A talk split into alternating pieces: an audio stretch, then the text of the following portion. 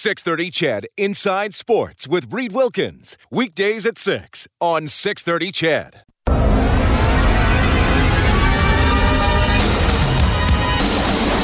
Fusion Hopkins, left circle, wrist shot, score! Hat trick, Ryan Nugent Hopkins! Harris takes the snap, drops back, he throws. That's complete and a big gain for the Eskimos. It's Ricky Collins Jr. again! Edmonton's home for breaking news on your favorite teams. This is Inside Sports with Reed Wilkins on the voice of your Edmonton Oilers and Eskimos. 630 CHED. Well, forget about will the Toronto Argos win a game. Will they score a point?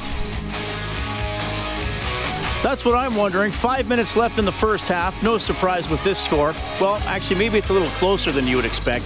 Winnipeg is leading the Argos 13-0. And as I say this, the Bombers get a good play inside Toronto's 15. Will the Argos score a point? They are just short of 7 quarters without a point. They scored with about 3 minutes left in the third quarter in Calgary on July 18th. They were shut out last week on the brick field at Commonwealth Stadium, and now they're getting their lunch handed to them again by the Winnipeg Blue Bombers. They are as horrid a football team as I have seen in my 40-some years of watching professional football. They are downright bad. They obviously have injuries at the quarterback position, and they just are not good. And they have about 4 fans as Andrew Harris waltzes into the end zone for a Winnipeg touchdown to make it 19-0. When will it end? When will it end? I mean, all the fans are on one side, so those bleachers at least look sort of respectively populated. People there don't care. The people there do not care. The team is awful. I don't know if there's ever going to be a team in Halifax or Moncton or wherever they want to put it.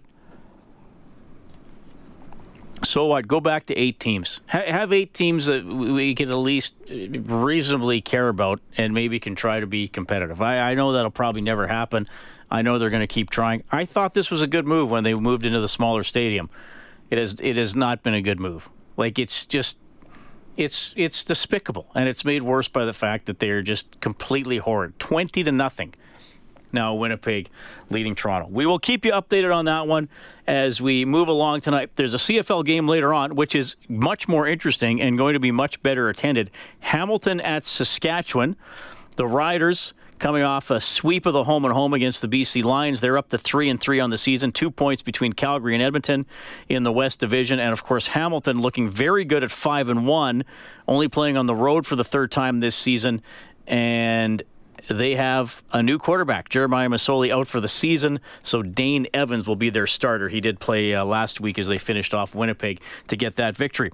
The Edmonton Stingers home tonight, 7 o'clock, Fraser Valley at the Edmonton Expo Center. The Stingers have won 8 in a row. They're 12-4 on the year, and the Edmonton Prospects lost last night in Fort McMurray. They are home to Yorkton tonight at 7. 7 home games in the next 5 days for the Edmonton Prospects. They're a game and a half out of the playoffs. So they're probably going to have to win at least 5, more likely 6 or 7 to get in, but they are playing at home. And their coach, Jordan Blundell, is going to join us in about 10 minutes or so to help tee up that game. Also tonight, we'll have Stampeders defensive back Trey Roberson on the show, Larry Highabaugh's grandson. The late, great Larry Highbaugh, who was known for being an incredible defensive back and returner during his time with the Edmonton Eskimos. And Dan Bass is going to be in studio as well, one of the great Eskimos of all time. He's in the Canadian Football Hall of Fame, played middle linebacker. Don't forget, played for Calgary before he came to Edmonton and played for the Eskimos, and the Stamps probably wished they had him that entire time. You can text 630-630. The call-in number 780-496-0063. You can get me on Twitter at Reed Wilkins, ReidWilkins, and the email is insidesports@630ched.com. The 1932 by Bateman Open at the Country Club. Hayden Buckley has the lead. He shot an 8-under 63 today. Shintaro Ban and Will Gordon one off the lead. The top Canadian, tied for 4th with a 65, is David Rose. Will Bateman from Edmonton, he's having a good round. He's still on the course. He is tied for 10th. He is 5-under through 15. We had Will Bateman and AJ Armstrong in studio last week. Jamie Sedlowski, 3-under par, former Bonneville Pontiac. I used to watch him play hockey in the AJHL. He shot a 3-under 68. But, of course, I mentioned we had Will in last week along with AJ Armstrong and a lot of Canadians playing in this tournament. And this is going to be a fun one to keep an eye on. A.J. Armstrong, a little bit of a tougher day so far, 2 over through 14. So hopefully he can maybe record a couple birdies over his last 4 holes and get you back up to even. All right. This texter says, the problem with no Toronto in the CFL is who's going to televise the games. It certainly won't be TSN or Sportsnet. I will strongly disagree with that text, and I will tell you why. No, nobody's watching the Argos games either. I mean, the Saskatchewan Roughriders have the best ratings of any team in the league. I mean, let's face it. I bug Rider fans all the time, but I respect the heck out of them, and they're a big part of the passion for the league. And fans go to those games. Those fans care about the team regardless of how they're doing. I mean, heck, they lost their gaunch over the mascot a month ago. Like, we had a Rider fan, Maria Vicente, who lives in Edmonton, who started an online petition because people didn't like the eyeballs of the mascot. So if the Rider games are on TV, they'll be watched. They will be watched. And obviously there's some other pretty good TV markets as well. It kind of fluctuates a little bit. But if the Toronto Argos didn't exist, probably the average TV ratings would go up on TSN. I actually think the average ratings would go up. Like, if you're an average Joe fan, are you watching this 20-0 smash fest tonight? Like, it's a blank show. I mean, you know what I'm talking about. So, like, I don't think if the Argos left the league, I don't think then TSN doesn't want to renew the TV contract. I don't know. I mean, I get all the jokes and sarcasm about the Toronto Sports Network, and hey, sometimes we all feel that way. A third of Canada lives in southern Ontario around Toronto, but they're not following the Argos. Pockets of the rest of the country is following the Canadian Football League. So I think if the Argos left the CFL, that would help the average ratings of the league. That's how I feel about that. I understand what that texter is saying. I think I get the angle that you're looking at it from, but I'm looking at it totally from another angle. It's just it's maddening to see. Kellen Kennedy's on the other side of the window. Hey, Reed. This is the thing for me. Like, I'm now truly a middle-aged human being. I'm 45 years of age. Since I was a kid, well, what are we going to do about the Argos? What are we going to do about the Argos?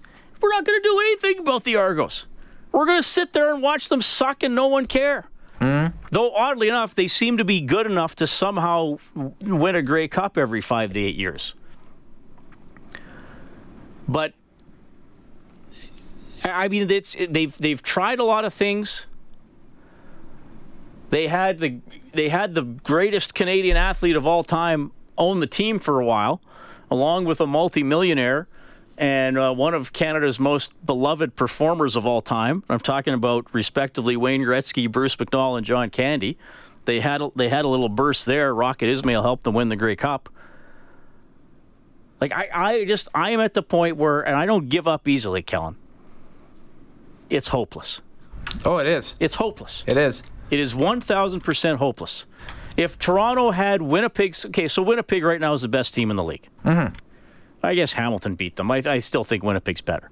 If Toronto had Winnipeg's roster, people are still not going. If this game is... Oh, my God, the Argos might get points. Wait, breaking news. Krpina, 45-yard field goal. It's good. And they're on the board after 7 quarters and about a minute of not scoring. But Winnipeg leads Toronto 20-3. Well, and the fans there are cheering, which is great. And, you know, they deserve to have a team to go to and watch. They should just put this team in Saskatoon. Give Saskatchewan 2 teams. Divide that province in half like Alberta is. Call them the Saskatoon, I don't know. Well, we can't say Rattlers because that's the team in the...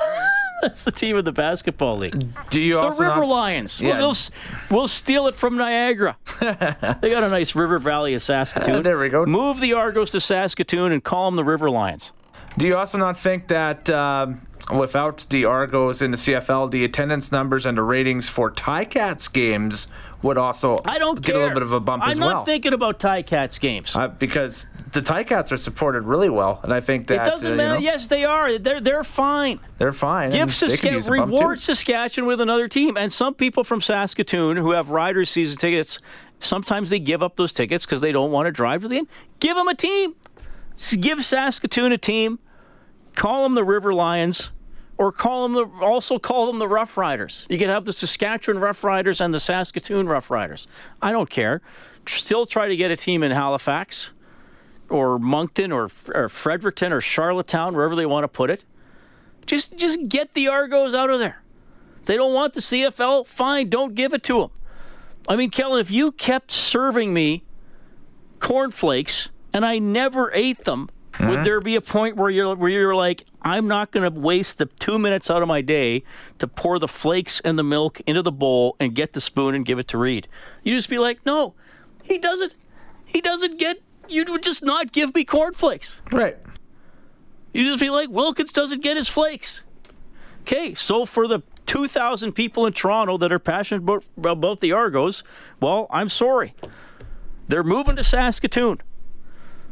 They're moving to Saskatoon.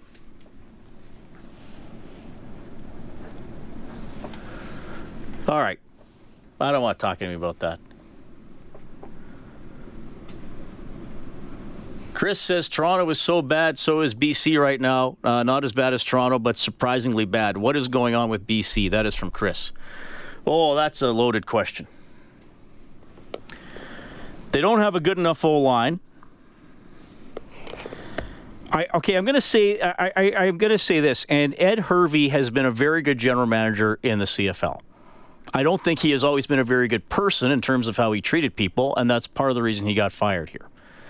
But he has generally been a very good manager in the CFL. Certainly a big part of the Eskimos winning in 2015, a big part of the Lions turning it around last season. But like players, sometimes general managers and coaches have slumps or streaks and have better years than others. And here is how I'm going to partially summarize the problem with the BC Lions, besides their O-line. Ed Hervey is finding out that the 2015 Edmonton Eskimos can't win the Grey Cup in 2019 because he brought in a lot of players off that team. And 4 years is a generation in football. And if you're a generation older, you're probably not going to be very good. So I think that is part of what is going on there, and they can't protect Riley, and when they do, I don't think Riley's getting the ball out quick enough, and I think their confidence is waning, and they're pretty bad. And they barely beat Toronto. I mean, Toronto had a very good chance to win that game. It is 6:18. Jordan Blundell, as we move along, Trey Roberson, Larry Highbaugh's grandson from the Calgary Stampeders, all coming up.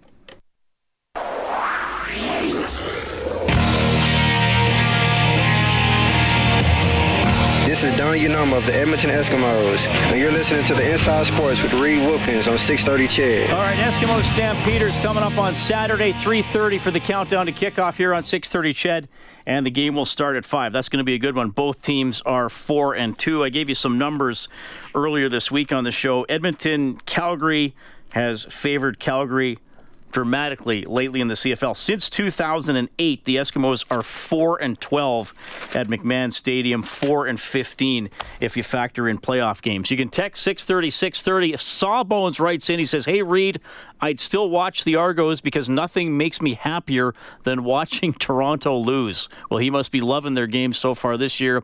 David says, Reed, you just want the Argos to fold so the Eskimos can, with a little luck, become the all-time winningest team of Grey Cups. Correct me if I'm wrong, but Toronto does not hold that record, do they not? They do. They have 17 Grey Cups. Edmonton has 14.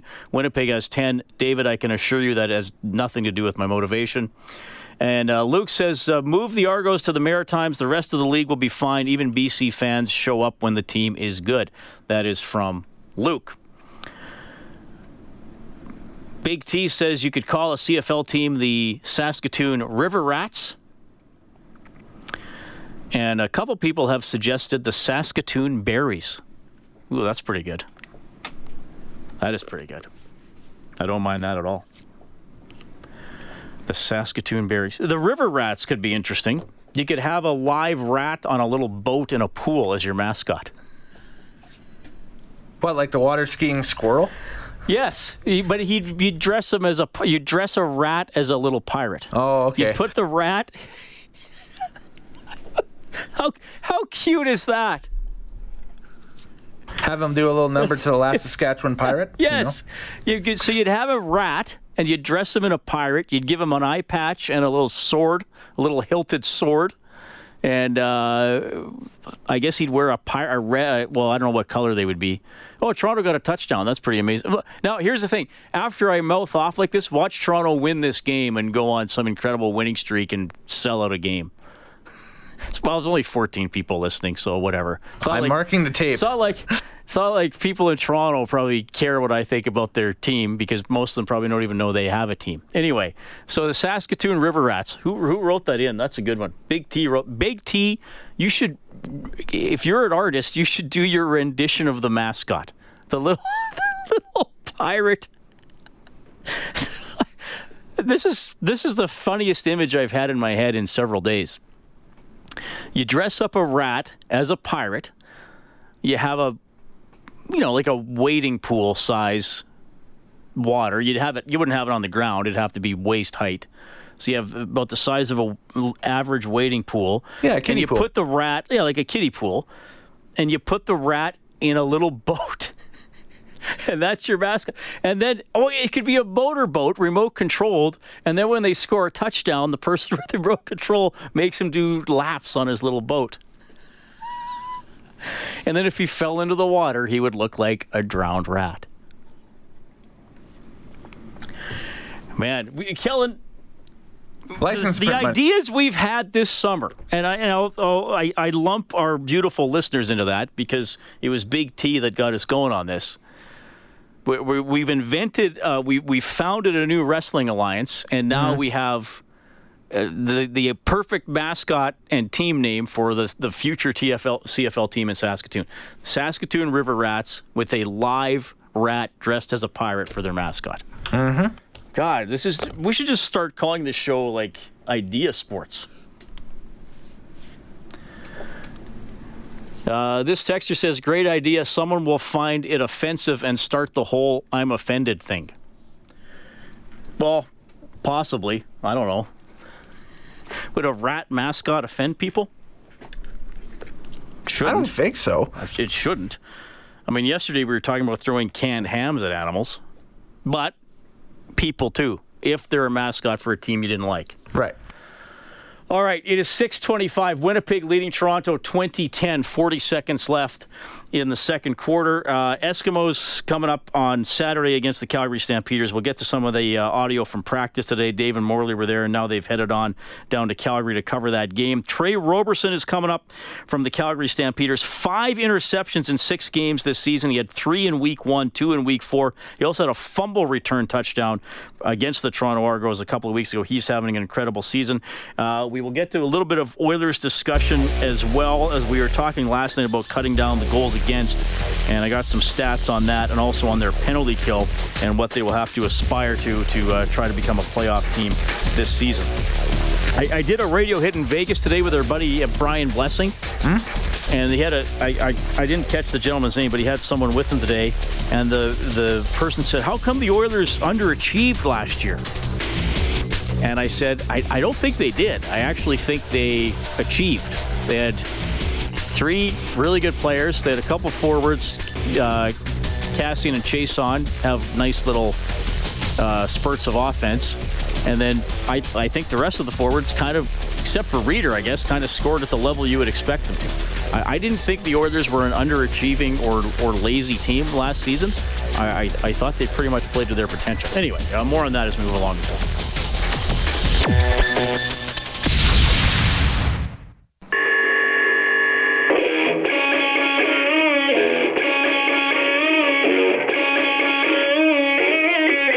Your home for all the news and expert opinion. Inside Sports with Reed Wilkins on 630 CHED. All All right, thanks a lot for tuning in tonight. We had a Jared on the text line pointing out there's already an Albany River Rats, but I think we could have another team called that for sure. You can text 630-630. We do have a special guest on the phone line we're going to get to in about a minute, but Jerry has called in, so I want to give him some time since he's taken the time to dial us. Go ahead. Hi, Reed. Okay, so... my wife beat cancer. This isn't what I'm talking about, but she did, right? Breast cancer. So I go to a naturopath and surgery every couple weeks, right? And I listen to the Fan 960, and like these guys have been ripping on the Luch contract and laughing at us for like a couple of years, right? And you know, like, oh my, how the tides have turned. And I'm the one who phoned in. Or texted in, I'm sorry. I texted in last week, and I said, Reed, Neil's going to get 30 goals this year, right? Yeah, I remember that. Yeah, that was me. And, like, he's a seriously driven man, right? Like, he's an all-star. Not an all-star, but a superstar all his career, and he had a bad year, right? So he couldn't have a better opportunity is what I think. I'm going to tell you something quickly here, Jerry. The Oilers... we talk about how they couldn't score that last year. They were 20th in the NHL in goals for, which isn't great, but two teams in the playoffs scored fewer goals than the Oilers because they kept it out of their own net, the Islanders and Dallas. Okay, Luch didn't help us with that. Well, no, I don't know if he helped at either end, unfortunately. But I'm just saying, if they just score a little bit more, I think preventing goals for them is going to be more vital than scoring a whole bunch more. I think if they can score a bit more but do better in prevention, I think that's going to make a bigger difference. Well, and I think Dave Tippett's probably exactly the right guy for that, right? One other thing, just a shout-out. The SXD, I don't know if I've ever seen a better defense. Like, oh, my. They have their little flops, and they screw up and whatever because they're human and we all do. But, oh, my. I can't wait to watch the SXD. Okay. Jerry, thanks. Appreciate it. Go ask. Thanks, Reed. All right. Well, I'm going to bring in a guy who's probably going to disagree with that, so this will be fun. He got to be on hold for that. It's Trey Roberson, a defensive back for the Calgary Stampeders. Trey, thanks for coming on tonight. How are you doing? Hey, Reed. How you doing? Thanks for having me. Yeah, I'm guessing you think the Calgary defense is pretty good. Yeah, I think we're pretty good. We're coming together pretty nicely. All right. Well, this is going to be a good showdown coming up on Saturday night. Both teams are 4-2, and I think there's a lot of storylines going into this game, Trey. But we wanted to have you on to tell your story a little bit because obviously you're talking to a fan base where your grandfather was incredibly successful and incredibly popular. I know we lost him a couple of years ago, but Larry Highbaugh, your granddad, tell us, I know you aren't old enough to have seen him play, but what did you know about his football career or maybe conversations you might have had about football?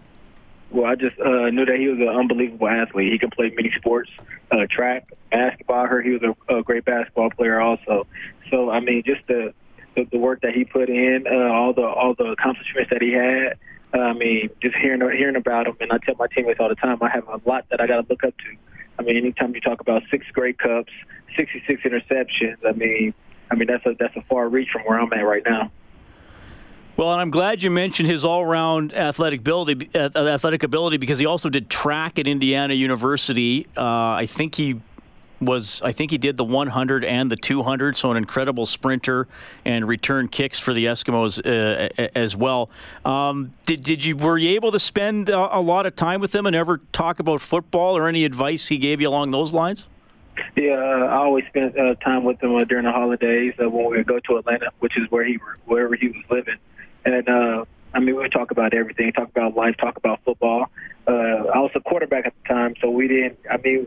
We had a little bit in common just because we played the game, but I was playing quarterback, so he didn't really give me too much to talk about. But once I switched to DB, he was there to help me out and tell me different tendencies to look for.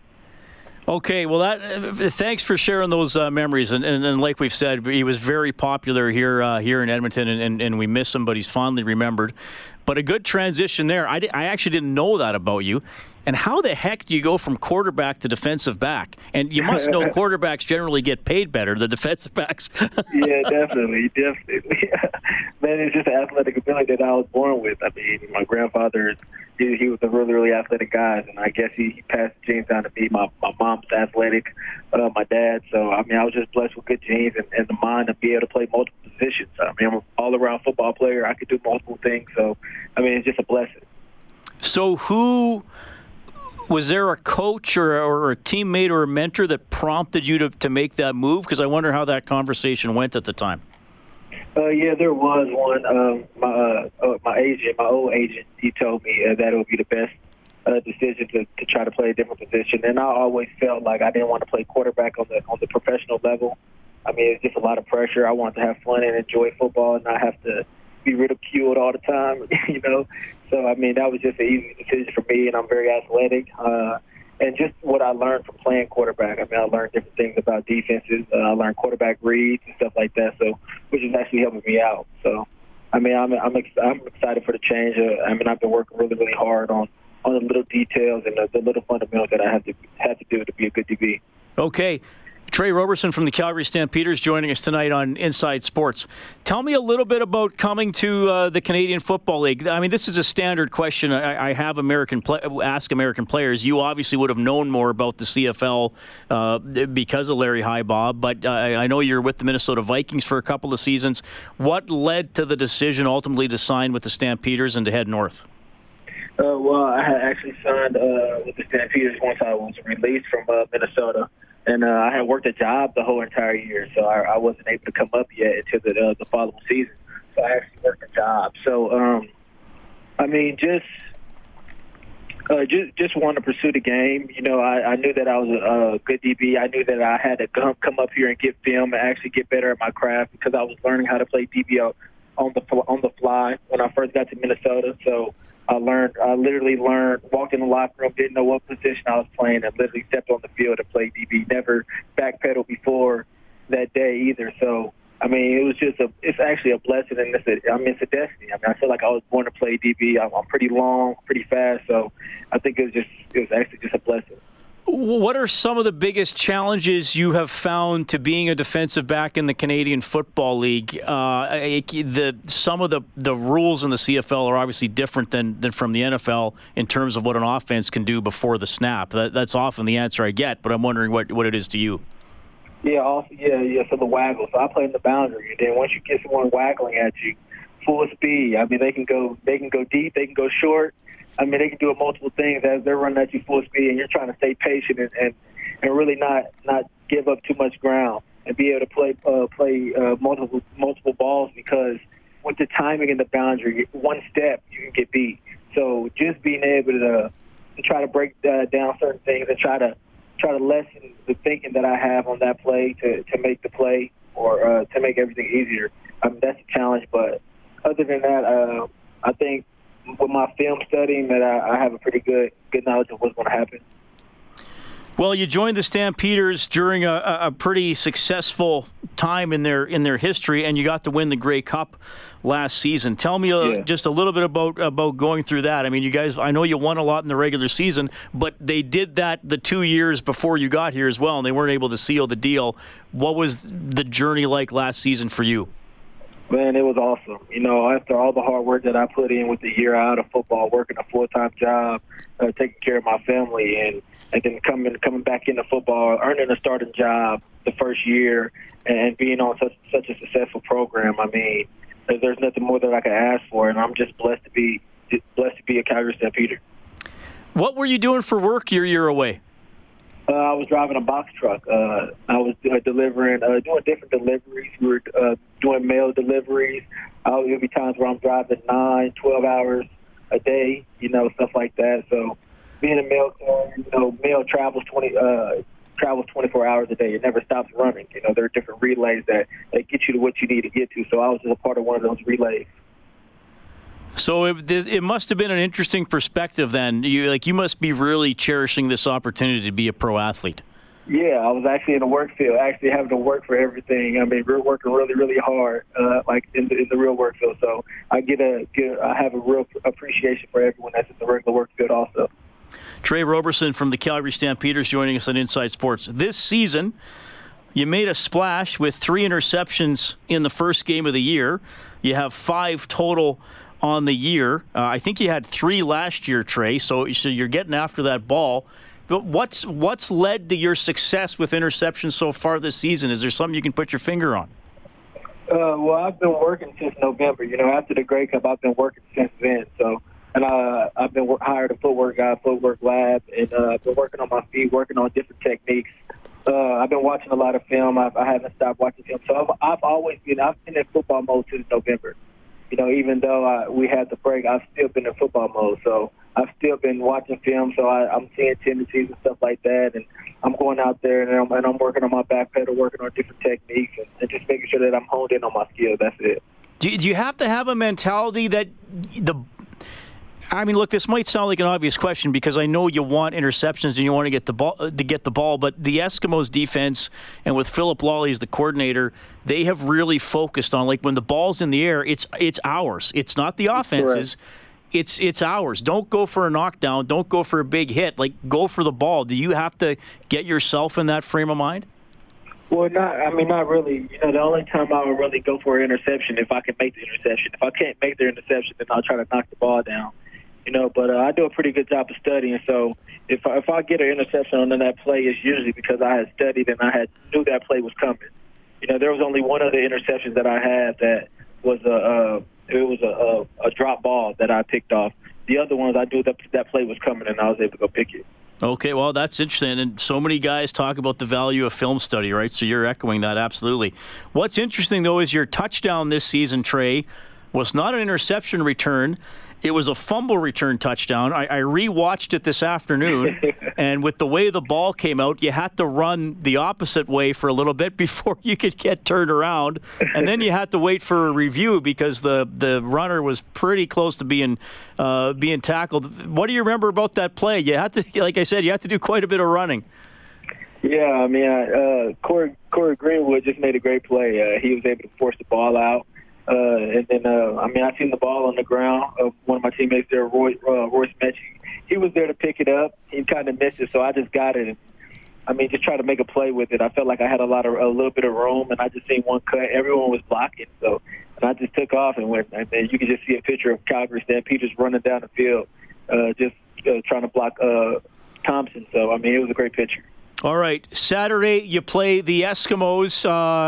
You were first year in the CFL last year with Calgary, but I'm sure you are aware of a little thing we call the Battle of Alberta. What do those three words mean to you? I mean, it means a lot. I mean, I'm on the other side. My grandfather was on the Edmonton side. I mean, but I'm blessed to be in the era where Calgary is the dominant team, and I'm excited for the game. I'm excited for the 3 matchups that we have this year. I mean, it's always good to play against a great program and great players. A quick thought on the Eskimos' offense, Trey. Speaking of interceptions, Trevor Harris doesn't throw a lot of them. Yeah. I mean, he's a pretty good quarterback. He completes a high percentage of his balls. He makes pretty good reads. I mean, he has some good targets to throw to also. So, I mean, we've got to be honed in on our assignments and ready to play. All right, and the last one comes from a listener, Trey, on the text line. This is a great question. Can you ask Trey what it felt like to win the championship on the field where his grandpa played so many games? Did that factor into it at all last year in the Grey Cup? Oh, yeah, man. It felt awesome. I mean, I felt like his spirit was there. I mean, I was locked in. I mean, and I played a really, really good game, too. So, I mean, I just felt like he was there, and I really wanted to put on a good show. Well said, Trey. Thanks for checking in tonight. As I'm sure you can, as I'm sure you already know, and from the texts I'm getting in, a lot of people fondly remembering your grandfather. I know a lot of Eskimos fans are probably struggling a little bit right now because you come across as a very nice guy, but they want to hate you because you play for the Stampeders. But you're probably used to that by now. Yeah, I mean, I'm a different demon on the field, but in person, I'm a pretty nice guy. Okay, well, thanks for checking in tonight. You're having a heck of the season. Really appreciate you joining us on Inside Sports. All right, thank you very much for having me. All right, that is Trey Roberson from the Calgary Stampeders. Man, really good conversation, and besides the whole angle relating to Larry Highbaugh, an interesting journey for him being away from football for a year. He talked about driving a truck and and now he's ready to go and watching a ton of film. And we've had so many football players talk to us about that over the last few years. And what did he say? 5 interceptions, one of them on a tip ball, the other 4, he said he knew the play. And he knew where the ball was going, and he went out there and got it. Good stuff from him. All right, we'll take a quick timeout, and we'll tee up the prospects big game coming up at 7. Hi, this is Armando Sewell of the Edmonton Eskimos, and you're listening to Inside Sports with Reed Wilkins on 630 CHAD. All right, first pitch coming up in about 15 minutes at RE/MAX Field. Huge game for the Edmonton prospects as they will try to sneak into the playoffs here over the final weekend of the regular season. They are taking on Yorkton tonight, and the coach of the prospects is Jordan Blundell. Jordan, how are you doing? Hey, Reed. Thanks for having me on, man. We're doing all right. Getting ready for a stretch here at home and the game tonight. Well, really important stretch at home, and I want to talk about that. There's a lot to get to with you guys because you have several storylines. Let's just quickly look back at the last couple of games in Fort McMurray, one going your way, one didn't, and they're the team you're trying to track down, or at least closest in the race. What were the last 2 nights like? Yeah, 2 nights ago, it was kind of a back-and-forth game, and we both got into each other's bullpens, and we were able to get the big hit when we needed it, and we were able to make a big pitch when we needed it. So for us, that was good timing from guys on our team and some timely hits. And when you need to make a big pitch and you're able to do that, that's always a good sign. So it was a tight game. We were able to take it, and it was a battle for sure. And then last night, game got away from us. We didn't deserve to win it, and as the score indicates, we didn't play well enough in that game to get a better result. We made some mistakes early and in the middle of the game, and they did a good job and capitalized when they had opportunities. And yesterday we weren't able to make a big pitch when we needed it, and we weren't able to get that big hit when we needed it. So. Back to the drawing board. We're going to try and get after it tonight and put ourselves back in a good position.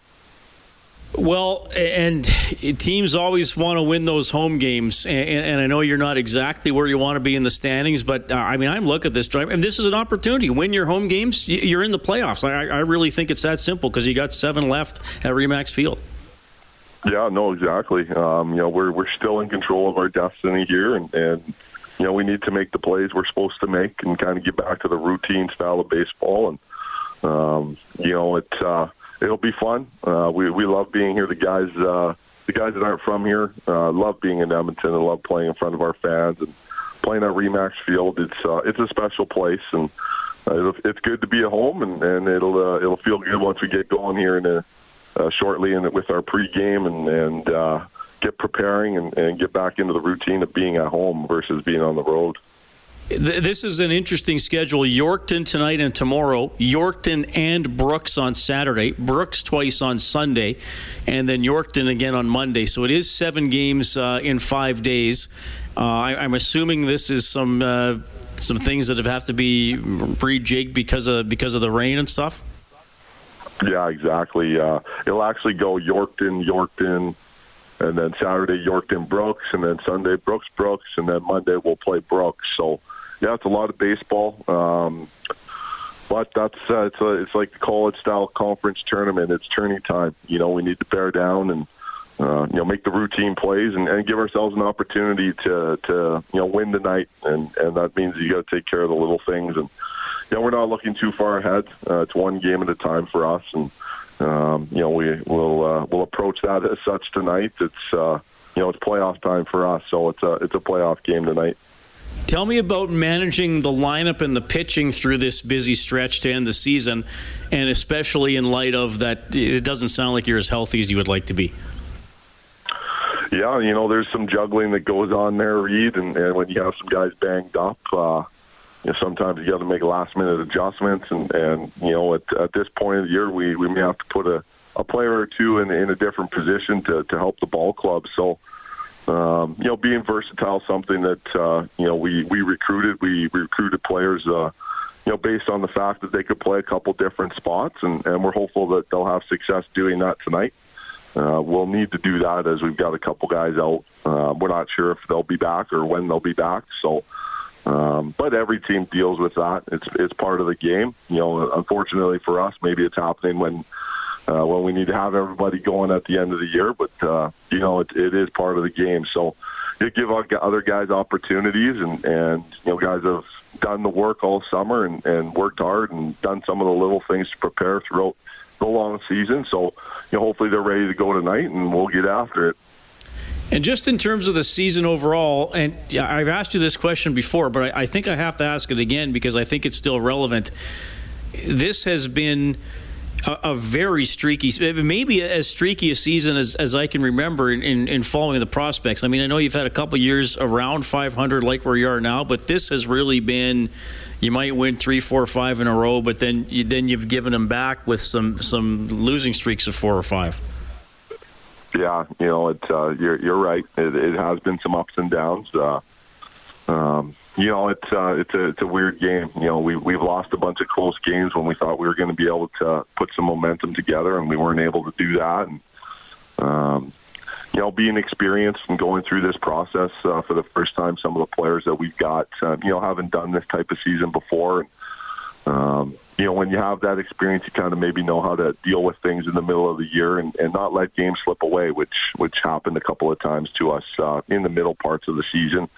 You know, unfortunately, there's nothing we can do about that now.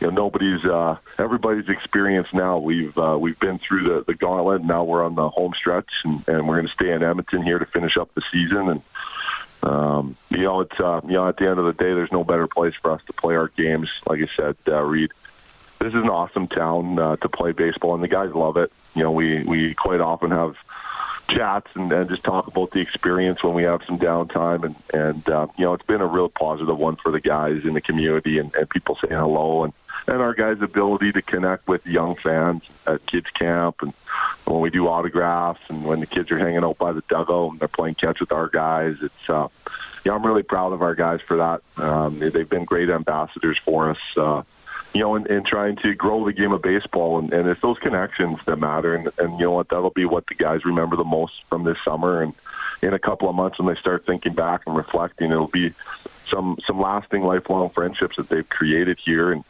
hopefully they've been able to inspire some kids here in town, you know, with the relationships they've created with, you know, strangers, kids that, you know, they've never met before.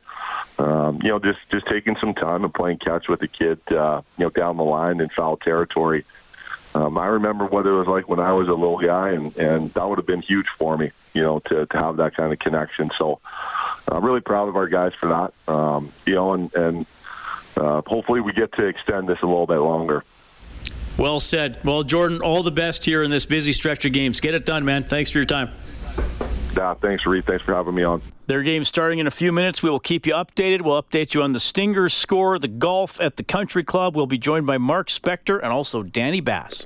6:30 CHED Inside Sports with Reed Wilkins. Weekdays at 6 on 6:30 CHED.